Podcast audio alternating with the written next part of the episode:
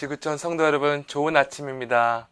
오늘도 주님의 말씀이 성도 여러분 가운데 유일한 소망이요, 또 기쁨이요, 또 유일한 안식처 되시기를 간절히 소망합니다.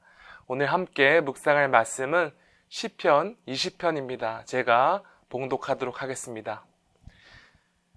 환란 날에 여호와께서 내게 응답하시고 야곱의 하나님이 이름이 너를 높이 드시며 성소에서 너를 도와주시고 시온에서 너를 붙드시며 내 모든 소재를 기억하시며 내 번제를 받아주시기를 원하노라. 내 마음의 소원대로 허락하시고 내 모든 계획을 이루어 주시기를 원하노라.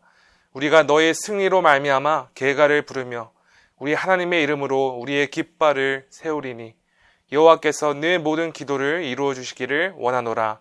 여호와께서 자기에게 기름 부음 받은 자를 구원하시는 줄 이제 내가 아노니 그의 오른손에 구원하는 힘으로 그의 거룩한 하늘에서 그에게 응답하시리로다. 어떤 사람은 병거, 어떤 사람은 말을 의지하나 우리는 여호와 우리 하나님의 이름을 자랑하리로다. 그들을 비틀거리며 엎드러지고 우리는 일어나 바로 서도다. 여호와여 왕을 구원하소서. 우리가 부를 때에 우리에게 응답하소서. 하나님의 말씀입니다. 오늘 함께 봉독한 10편, 20편은 인도자와 회중들이 번갈아 가면서 낭독하는 노래이자 기도문입니다. 구약 왕정 시대에 이스라엘이 전쟁에 나가기 전에 왕이 하나님께 제사를 드리는 동안 백성들이 왕을 위하여 기도하는 것이 통상적이었다고 합니다. 그래서 이 노래는 다윗 왕의 시대뿐만 아니라 다윗 왕 이후의 세대에도 전쟁을 나가기 앞서 필수적으로 낭독되었던 노래, 기도문이었던 것입니다. 먼저 1절부터 5절까지는 회중들이 전쟁에 나서는 왕을 위해 기도하는 내용이 담겨 있습니다. 회중들은 하나님께서 전쟁을 나가는 왕을 보호하시고 도우시고 그를 붙들어 주실 것을 간절히 기도하고 있습니다. 또한 왕이 소재와 번제를 통해 드리는 예배를 기쁘게 받아주실 것을 강구하고 있으며 왕이 마음에 소원하는 그리고 계획하는 모든 것을 이루어 주실 것을 간절히 기도로서 강구하고 있습니다. 회중들의 강구의 기도를 이어서 시편 저자는 6절에서 왕이 전쟁에서 승리할 수밖에 없는 결정적인 근거를 말하고 있으며 그 근거를 토대로 확신이 가득 찬 기도로 회중들의 기도에 화답하고 있습니다. 제가 한번 6절을 읽어보도록 하겠습니다. 여호와께서 자기에게 기름 부은 받은 자를 구원하시는 줄 이제 내가 아노니 그의 오른손에 구원하는 힘으로 그의 거룩한 하늘에서 그에게 응답하시리로다. 이 말씀에서 가장 주목해야 하는 사실은 여호와 하나님께서는 기름 부은 자를 반드시 승리로 이끈다는 사실입니다. 구약 왕정 시대에 다윗을 포함해서 이스라엘의 왕들은 하나님의 명령에 따라 기름 부음 받은 자였습니다. 그런데 기름을 붓는 의식은 단지 왕을 임명하기 위한 형식 절차가 아니었습니다. 왜냐하면 기름 부은 자는 하나님의 일을 위하여 특별히 구별된 자, 선택받은 자였기 때문에 하나님으로부터 특별히 선택받은 자를 의미했습니다. 그리고 하나님께 선택받은 자에게는 하나님의 거룩하신 영이 임하였고, 즉 하나님의 능력이 그에게 임하는 것이었습니다. 그러므로 시편 저자는 6절에서 기름 부음을 받은 자, 즉 하나님의 일을 위해 구별되고 선택받은 자는 그 일을 마치는 순간까지 하나님께서 친히 함께 하시며 그를 책임지실 것이기 때문에 어떠한 상황에도 자신을 구원하고 승리로 이끄실 것을 확신하는 노래로 회중들의 기도에 화답한 것입니다. 이스라엘을 승리로 이끄시고 구원하는 힘이 오직 여호와 하나님께 있다는 것을 확신하는 마음으로 노래하며 기도한 것입니다.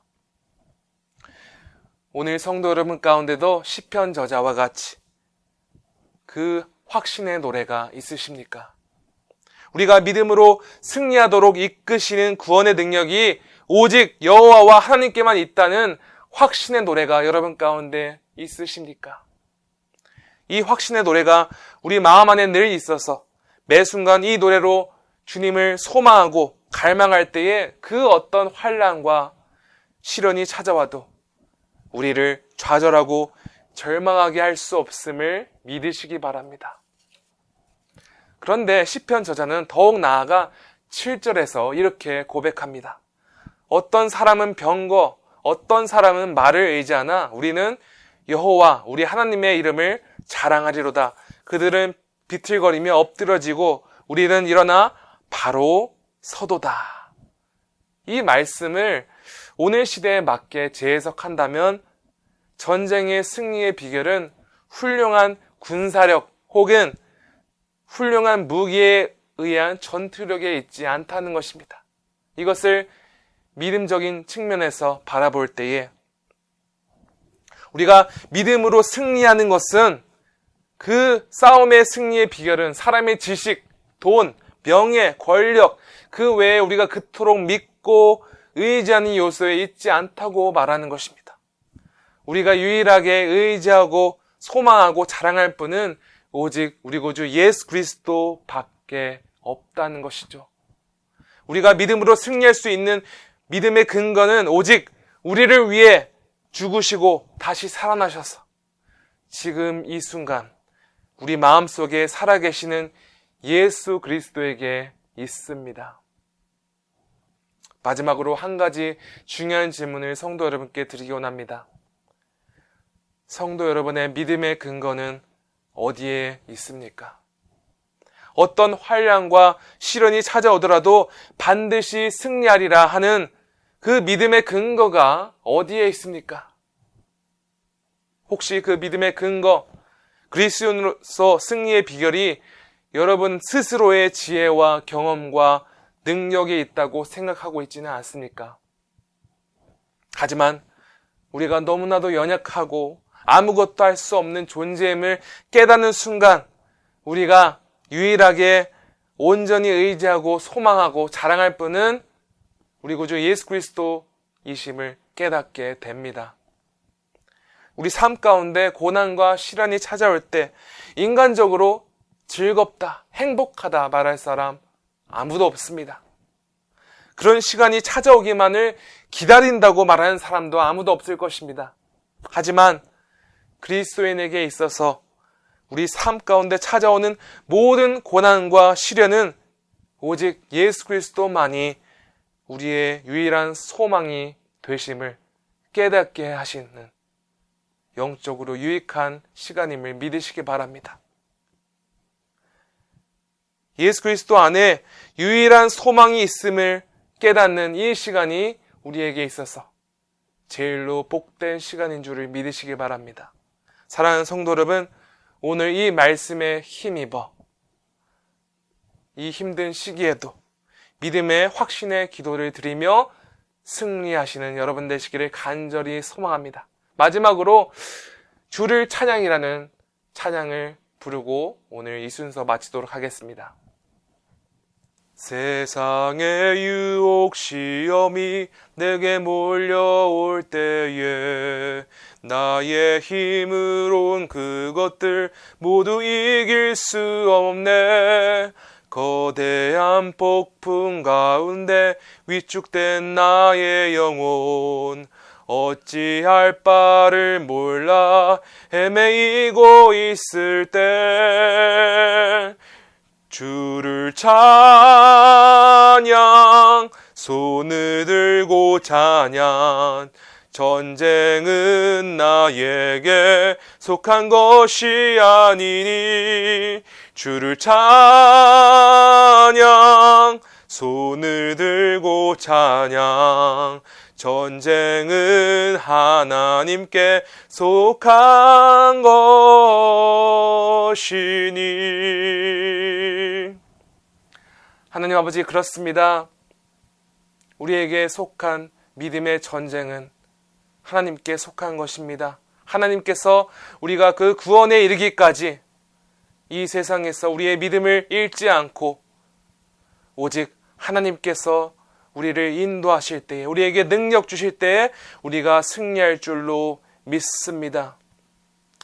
우리 앞에 여러 환란과 시련이 찾아옵니다. 특별히 지금 코로나 사태로 많은 성도님들이 어려워하고 또 이 순간들을 어떻게 이겨낼까 고민 중에 있습니다. 그러나 우리가 오직 바랄 자, 우리가 오직 소망할 자, 우리가 오직 자랑할 분은 주 예수 그리스도이심을 믿습니다. 오늘도 이 진리를 굳건히 붙들고 주님의 힘입어 그 능력을 입어 승리하는 지구촌 교회 되게 하여 주시옵소서. 감사합니다. 이 모든 말씀 우리 구주 예수 그리스도 이름으로 기도합니다. 아멘.